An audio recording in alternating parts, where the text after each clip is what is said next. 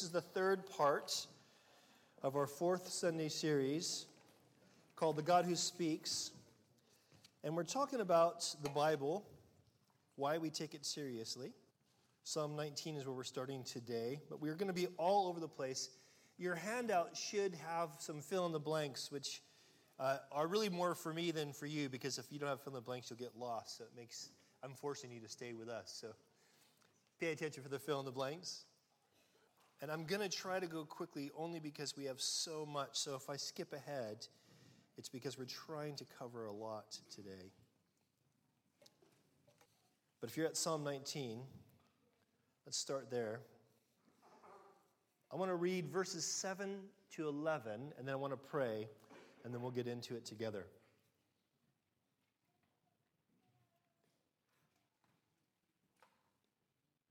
The law of the Lord is perfect, reviving the soul. The testimony of the Lord is sure, making wise the simple. The precepts of the Lord are right, rejoicing the heart. The commandment of the Lord is pure, enlightening the eyes. The fear of the Lord is clean, enduring forever. The rules of the Lord are true and righteous altogether. More to be desired are they than gold, even much fine gold, sweeter also than honey and the drippings of the honeycomb. Moreover, by them your servant is warned.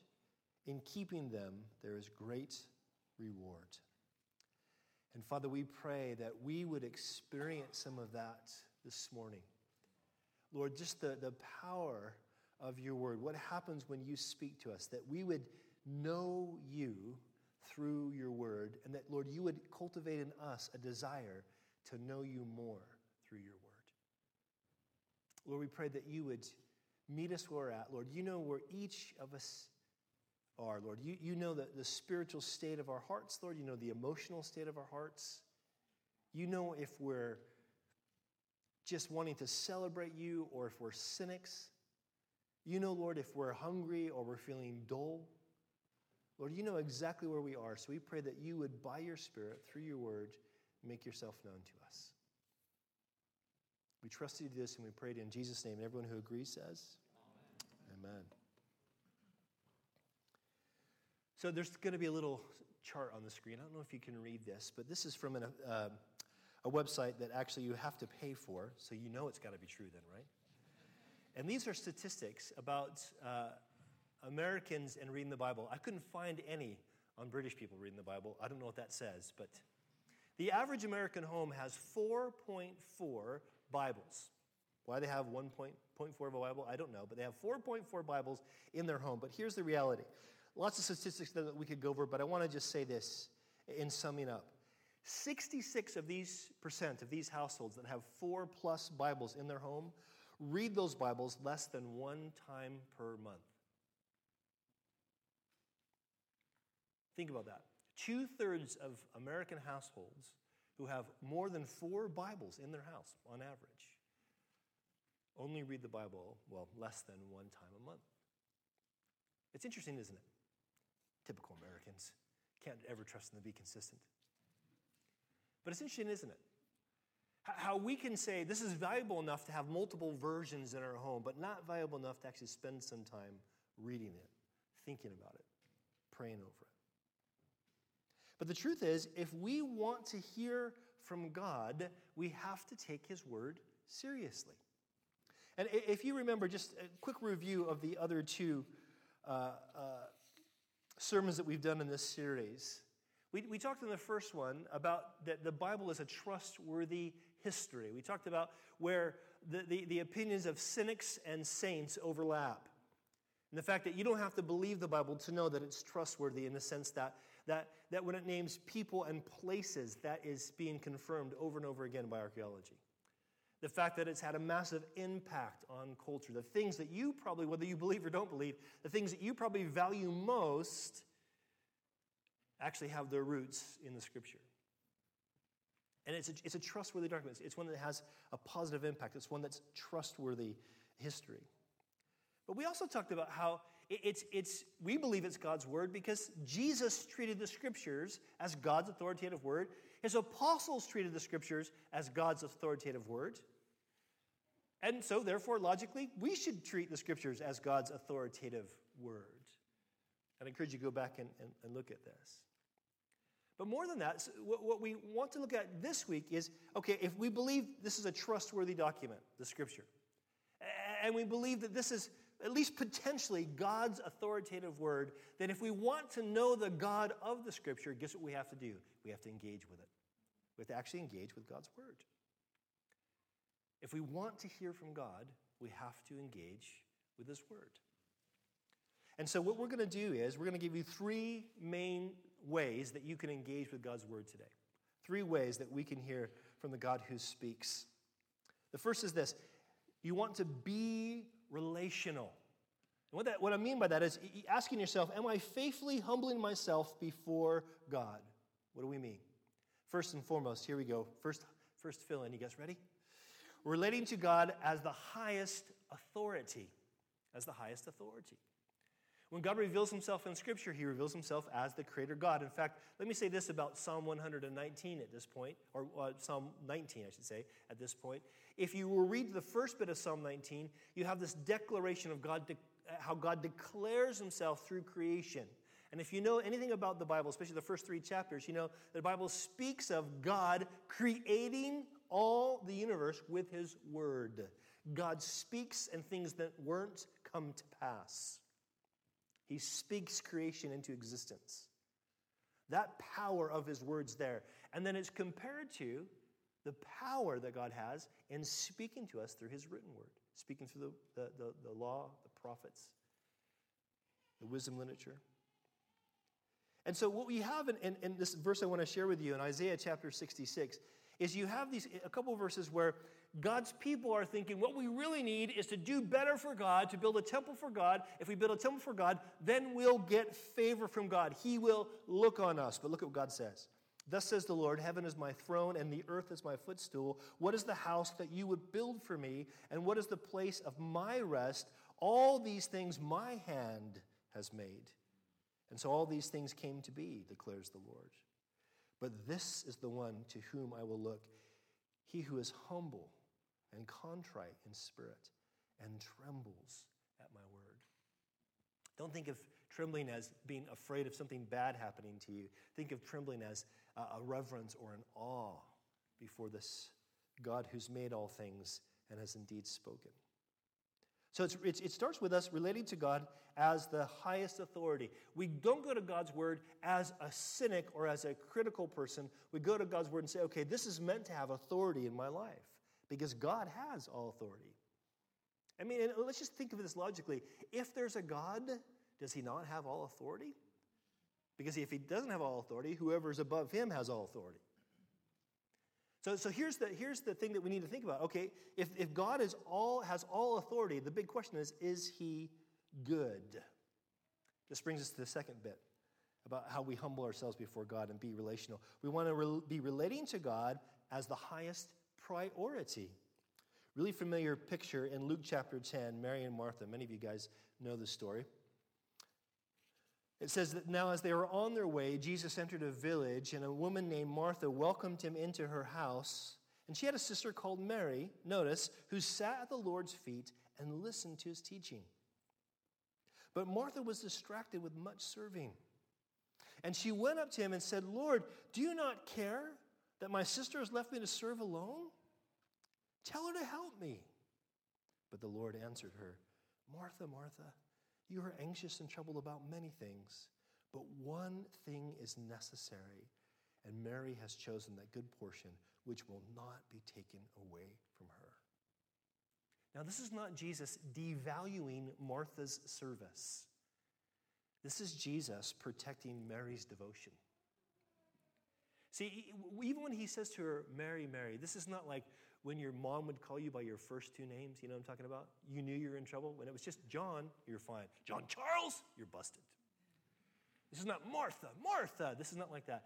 When, when, when someone would use, especially a man to woman, would use the person's first name, and they would use that person's name twice, it was like moving towards them affectionately. So when, when, when Jesus says, Martha, Martha, he's saying to her, Martha, you can have what Mary has too. Relating to God as the highest priority, that we say, God, as much as your service is important, your presence is more important. I want to make that a priority. And lastly, on this big first point about being relational, it's relating to God who wants to be known. God is not static in heaven waiting for us to come to Him like, oh, stupid people never do what they're supposed to do. God actually pursues us, even in our stubbornness, even in our rebellion. God pursues us. Listen to this from the Old Testament. This is the Hosea the prophet. And he says, Come, let us, notice, return to the Lord. He has torn us to pieces. Now he will heal us. He has injured us. Now he will bandage our wounds. In a short time, he will restore us so that we may live in his presence. Oh, that we might know the Lord. Let us press on to know him. He will respond to us as surely as the arrival of the dawn or the coming of rains in early spring. Did you see what Hosea is saying there? When he talks about God injuring them, it's the idea that God's kind of said, okay, you want to do your own thing, I'm going to let you go and do your own thing. But God always stays kind of close by. And as things get really bad for them, he says, Are you ready to return to me? Because if you're ready to return to me, I'm ready to heal you. Did you see the picture here? You see the picture here of a God who's pursuing his unfaithful people that they may be motivated to be faithful. He pursues them in their faithlessness that he might motivate them to be faithful. This is our God. He wants to be known. And this is something that's way bigger than just sort of religious deeds. This is bigger than kind of spiritual disciplines. This is really is about relationship. God desires us to know His Word because He wants us to know Him. Paul writes about this way in Philippians chapter 3. He says, Yes, Everything else is worthless compared to the infinite value of knowing Christ, Jesus my Lord. And I should stop there and say this. When Paul writes this, he first, before these verses, talks about his own religious commitment. And Paul had a religious commitment to the God of the Old Testament, at least his understanding of the God of the Old Testament, that would make the rest of our commitment look ridiculous. Was, he was so committed to try to worship God and follow God by his own understanding, but what he thought was right, by the traditions that had been passed on to him. He was totally committed to those things. But when he meets Jesus, he says, I count those all as rubbish. Because all I want to do is know Jesus. He continues to say, For his sake, I have discarded everything else, counted it all as garbage, so that I could gain Christ and become one with him. I no longer count on my own righteousness through obeying the law or we might add, or through daily Bible reading, or through daily prayers, or through giving to the church. Rather, he says, I've become righteous through faith in Christ. In God's, it's for God's way of making us right with himself depends on faith. I want to know Christ and experience the mighty power that raised him from the dead. I want to suffer with him, sharing in his death. To that one way or another, I will experience the resurrection from the dead. See, Paul, Paul's saying this. He's saying, listen, all the best things I did to try to make myself right with God, they're garbage. They didn't do anything. All my religious devotion, I guarantee you, Paul was a student of Scripture before he knew Jesus. And Paul's saying, listen, that didn't gain me anything. But when I met Jesus, man, I want to know Jesus more. And it motivated him to continue to be not just a student of Scripture, but if we can apply this term, an expert of Scripture. This is why so much of what we understand Christianity to be is, is, is God speaking through Paul in the New Testament. See, see, what Paul's given us is this radical principle. It's really important for us to understand that God literally resurrects us so we can know Him. This is what I mean by being relational, humbling ourselves before God that when we crack open the scripture, whether it's on a Sunday morning for a sermon or a Bible study, a house group, or your own time reading sometime during the day, that when you crack open the scripture, you say, Lord, I, I want to do this in submission to you. I want, to, I want to acknowledge that you have the highest authority, that I'm relating to you as God, not a creature to be observed, but the creator to be worshiped. And God, I want to make you the highest priority. I, I, I, do need your help to fix my other relationships. I do need your help to, to, to, to make my life move in a better direction to be blessed. I do need that, but I don't want to just see you as a means. I want to see you as the end. That you're the priority. I want to know you. God, I believe that you want to be known. This is what we mean by being relational. But also, listen, we need to be intentional. In other words, when, where, and we need to ask ourselves okay, when, where, and what will I read or listen to as far as the scripture goes? Be intentional. So, so what do I mean by that? I mean making some choices. First, choose to grow in discipline and delight. This is a choice. Choose to grow in discipline and delight. Here, here, delight. Here's the reality anything worth doing requires discipline. We recognize that, I hope, right? Anything worth doing requires discipline, but your goal should be delight. Now, we read that statistic in the beginning that uh, Americans, they only uh, read their Bibles, uh, two thirds of them only read their Bibles once, less than once a month. These are the, those who have like 4.4 in their houses, right? So there's no problem with access. Uh, they only read like once a month or less. But, but the issue is if they just say, well, I'm not feeling it, so I'm not going to do it, they're probably never going to do it. But if they say, okay, fine, I'll do it, and they, their goal isn't delight, they're probably not going to consistently do it either. I want you to think of it this way. Uh, those of you who are in kind of any kind of relationship, any kind of relationship, or you, it doesn't have to be a romantic relationship, just think about the people that you value most, the people that you want to keep relating to. Can you imagine looking at them and saying, you know what? If I have time this month to talk to you, we'll get together. If not, we'll see. How would they feel? Now, I'm not saying God's like us and he feels all sad when we don't seek him. I think he is sad. I think he's sad for us. I think he's sad for us. He wants us to know him. So we want to go from discipline to light. We want to grow both in discipline and delight. A couple scriptures about this. First, about discipline. Listen, Proverbs 14 23 says, In all toil there is profit, but mere talk tends only to poverty. This is the discipline part. And in a very real way, listen, any reading of Scripture could be helpful.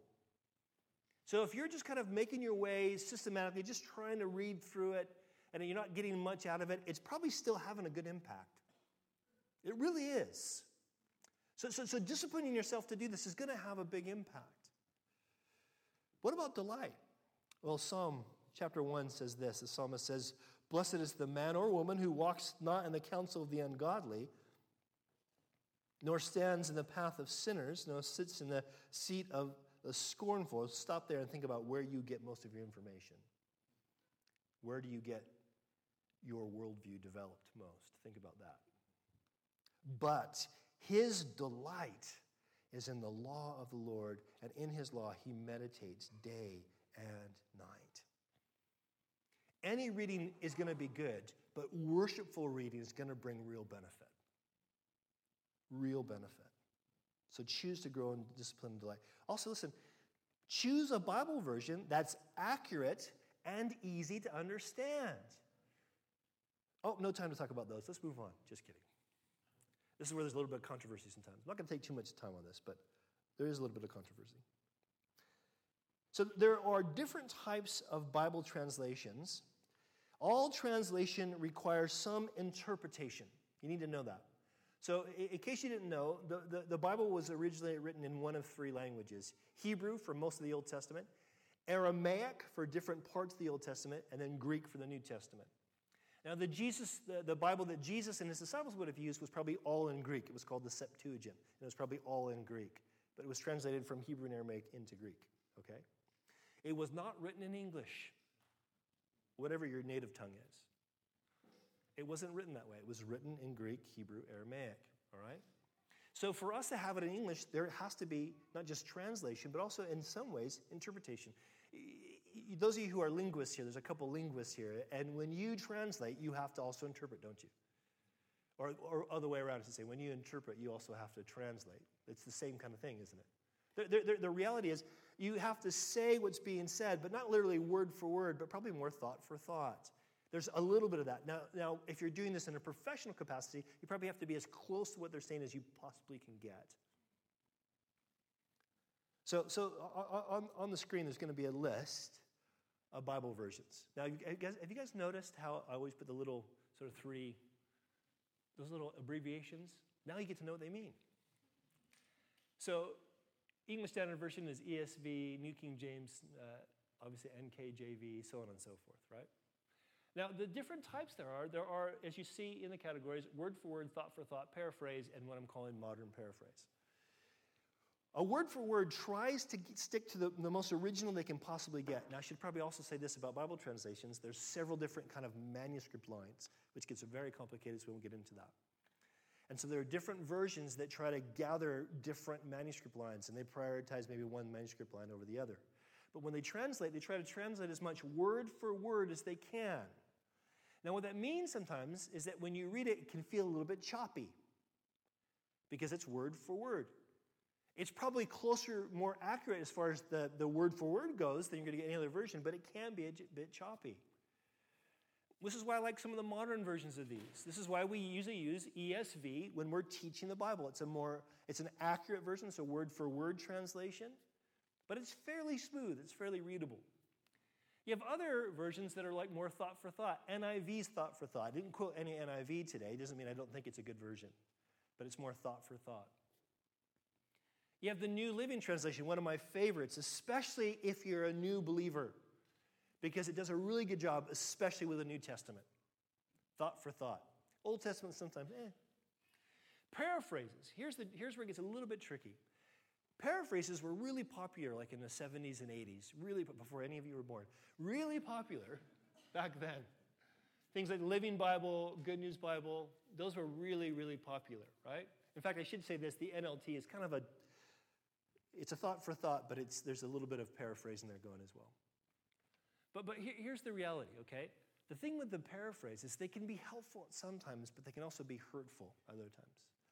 Because the, long, the farther you go down the list, the more translation or the more interpretation, I should say, is going on. So you get to the message, and the message was written by a guy named Eugene Peterson, totally godly guy, wrote some amazing things, lovely man of God, great scholar. But the message is probably the worst on this list. This is why I almost never quote from it. Because there's so much translation in it, you're basically, and Eugene Peterson himself said, I didn't write this so it could be used in pulpits. I wrote this so people could have something to, to read that was fresh. So again, I'm not saying you're, you're not a Christian if you own the message, you know, or you're a bad Christian. That's not what I'm saying. I'm saying don't let it be the primary Bible version that you read. So what should we read? Go to the next slide. Highlight just two. ESV is what we teach from. So I really encourage you, if you want your own Bible you want to take notes in on a Sunday morning and you go to servants, read the ESV. If the church that you normally go to, the church you're committed to, uses a different version, hopefully not one of the bottom through uh, two or three, but uses a different version, use that version so you can follow along. So as they're teaching the scripture, you're hearing what the scripture is saying, okay? But also, if you're newer to the faith, especially, I would really encourage you to get an NLT. Because, especially if you're going to just, I really encourage people to start in the New Testament, just read through the New Testament, because it's a really great first one to read. Now, here's what I do, and I'm not saying this because uh, uh, I'm the standard, but what I, I, did is I cut my teeth on the New King James because the church that I got saved in used the New King James. So I use the New King James almost exclusively, not for Bible study prep, but for my own reading and my own preaching, almost exclusively for about 15 years. I didn't use anything else. And then I, one, one year for my devotions, I thought I was getting so familiar with my Bible reading that I was beginning to kind of get bored, if I'm honest. And so I decided to read the New American Standard, and it really just opened my eyes because there, I just, I was getting so familiar. And you know, the whole phrase, familiarity breeds contempt, I was getting so familiar. I thought, I got to change this up. So now what I tend to do is I read a different version every year. This year I happen to be back at the New King James. But I'll read New King James, New American Standard, uh, NLT, NIV, just a different version every year. Now, now, I'm saying this because, listen, if you're not thinking about what am I going to read, or if you're not a reader, there's so many good free Bible apps that you can get almost all these versions for for free where you can listen to these things being read. And there's no shame in that whatsoever. The Bible says faith comes from hearing and hearing the Word of God. So listening to it's cool. Do it. But the, the, the issue is, it's about spending time alone with God, maybe just picking one version per season, or at least per book of the Bible you're reading through, and wanting to hear from God. Don't let your time alone, that kind of time that you're going to pick during the day, to, to be a time where you're trying to do big study. I need some study Bibles. I want to learn how to use Greek. I want to don't don't do that to yourself. Don't do that to your relationship with God. There's a place for that, a really good place for that. But let your worship be biblical and your Bible reading be worshipful. And one of the best ways you can do it is pick a version, read it. We'll talk more about how we do it in a second. But also listen. We have a, a Servants Church Bible reading plan, not, not the only one, there's tons available. But ours is five days a week. You read Monday to Friday, you read a chapter of the New Testament, you read a chapter of the Old Testament, you read Psalms or Proverbs. In doing that, you get to the whole New Testament in a year, you get to the Old Testament in two years, you get Psalms and Proverbs two or three times in that time. Okay? We did this because I did this based on, okay, how long does it take? I did the Bible through a year, uh, in a year one time, one year. And even though I, I could do it, I, I, felt like it was getting, like I'm just trying to get something done. It was a lot of reading. I, this kind of was a good pace for me. Now, here's what I suggest to you if, you, if your if Bible reading consistently is new to you, just do the New Testament.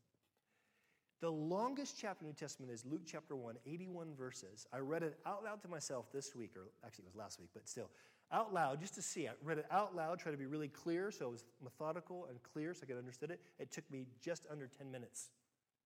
That's the longest chapter. Imagine if you got alone five days a week, said, God, I want to trust that you're in authority. God, I want to make my relationship with you the priority. God, I, I, I want to know you because I believe you want to be known. So I'm going to take my whatever version of the Bible it is, and I'm going to open it up. I'm going to read through the New Testament. I'm going to take 10 or 15 minutes. And I'm going to say, Lord, meet me here. Do you think that might have an impact in your life? Now, the, here's, the, here's the reality as well. As you're doing that, you're going to find things that are tough, hard to understand, or things that you understand and they're hard to, to take. You're going to experience this.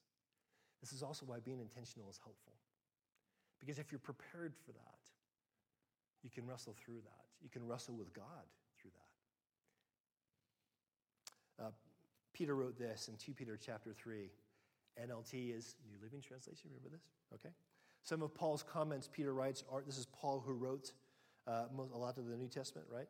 Some of Paul's comments are hard to understand, and those who are ignorant and unstable have twisted his letters to mean something quite different, just as they do with other parts of Scripture, and this will result in their destruction. This is the thing we need to understand. Hard to understand, the hard to understand bits, whether they're difficult to get your head around or they're difficult to swallow morally, those take more reverence, not less. Because if you're not being reverent about that, God, I don't get this. God, this bothers me. There needs to be an honest reverence, but there needs to be like, okay, God, but I, if this is your word, if you, if this is indeed your word, I got to trust you to show me what this means and to show, show me what I'm supposed to do with this. You guys following me? This is what we mean by intentional. Now, lastly, almost done. We need to be thoughtful. Thoughtful. God himself wants to speak to you from Scripture. But this is not some kind of strange mystical experience. This is not about you kind of going, oh, flip through, flip through. Oh, that's the word for me today. This is about being intentional and about using your brain when you do it, being thoughtful. And this sometimes I think was what intimidates people. People think, oh, I'm not very clever. I never was a good student. I didn't go to uni, whatever the case might be, or I'm flunking out of uni, whatever the case might be. And you're thinking, I, I don't know that I can really be thoughtful. Yes, you can. You can. You can be plenty thoughtful. You can ask, what can I observe about what I'm reading or listening to? Here's what you want to do, really practically. You guys ready? Note characters involved. This is your fill in. Note characters involved and actions happening and words spoken. spoken. Note those things. Pay attention. Now you might go, gosh, this is sounding like it's going to become a bit of work. If you've ever read anything or even watched anything, you're already doing this. We automatically do what's called hermeneutics, where we kind of think about what's happening in the story in front of us. We all automatically do this. Some better than others, some track quicker than others, but we all do this. You watch a film, you don't go, I don't really know who's involved, I'm lost. Unless it's a really bad film. Usually you kind of go, oh, so and so did so and so, and then so and so did such and such. You pay attention when there's dialogue because that moves the story along. You try to follow who said what when. You do it already. Do it with the scriptures. Note these things. Next thing about being thoughtful listen, remember, it's not written to you, but it is written for you. So if you read, say, uh, where are we right now?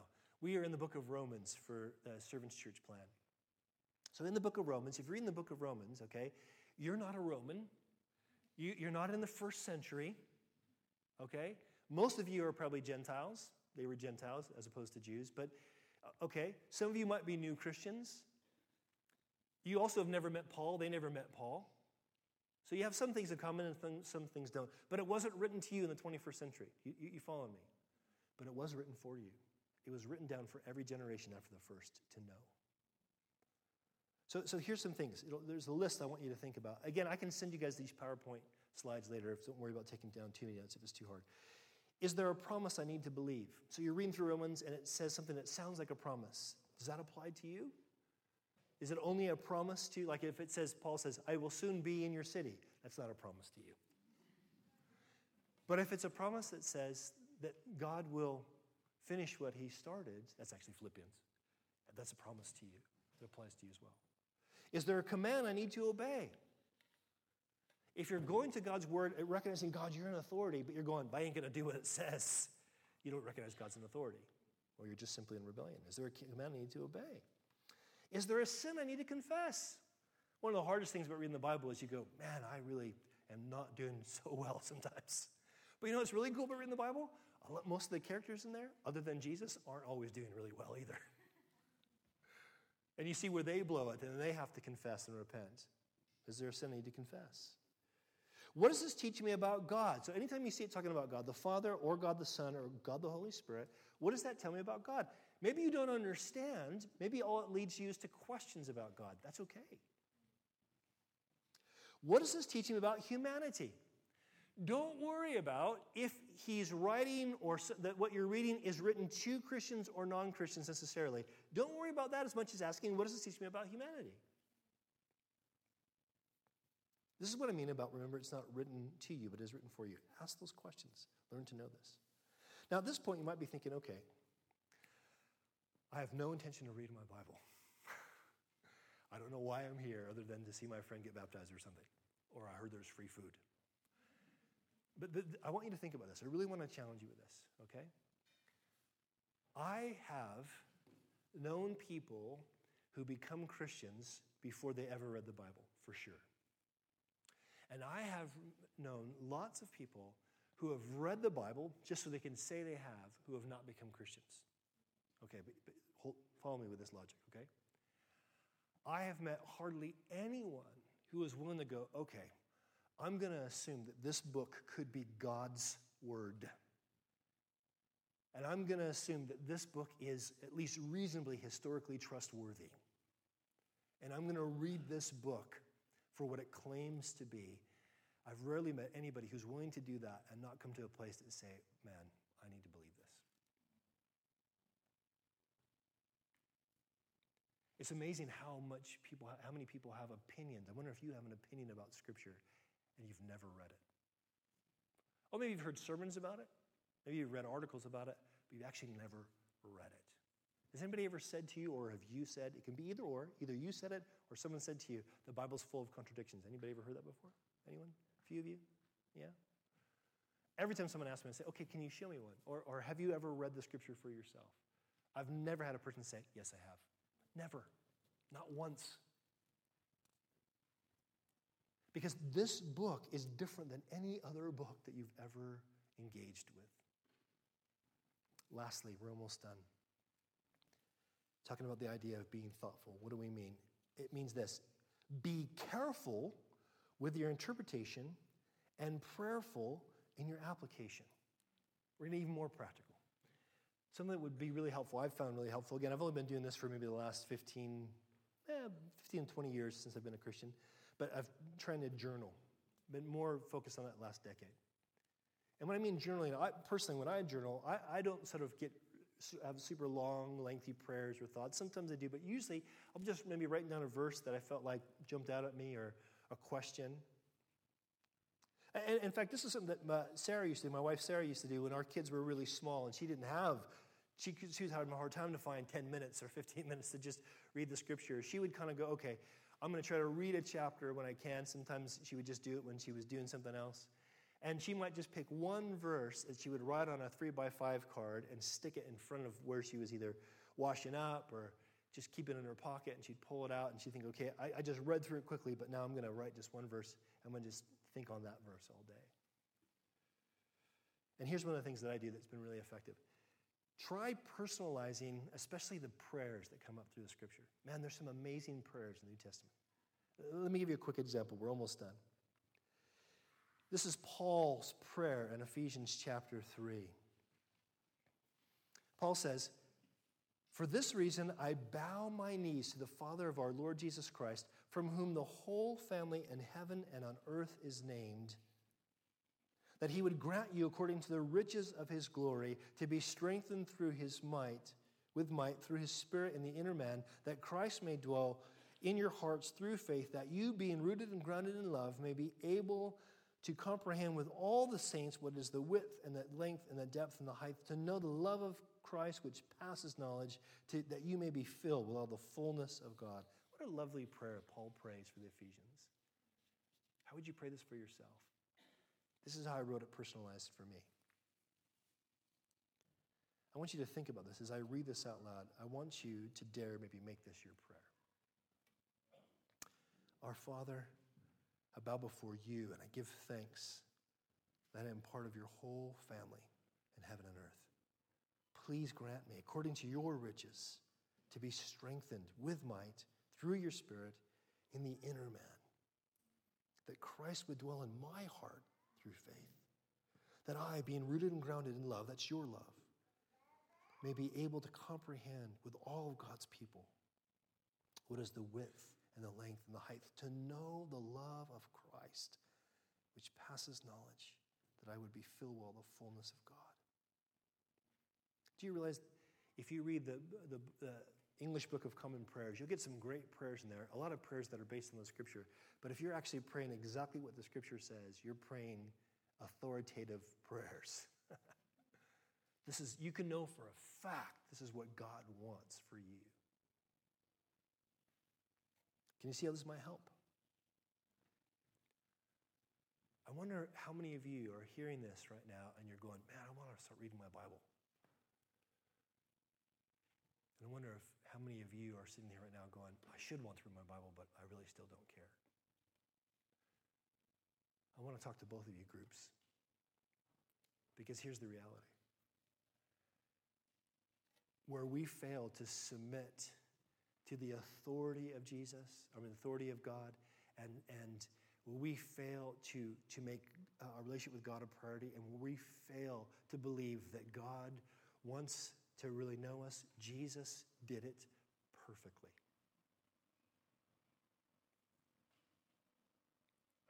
He did it perfectly. Which is why we can't save ourselves, and He has to save us. See, God really does want you to engage with His Word. God really does want you to know Him. But He's not saying save yourself through Bible reading. He's saying trust the God of the Bible. Know the God of Scripture by seeking Him in His Word.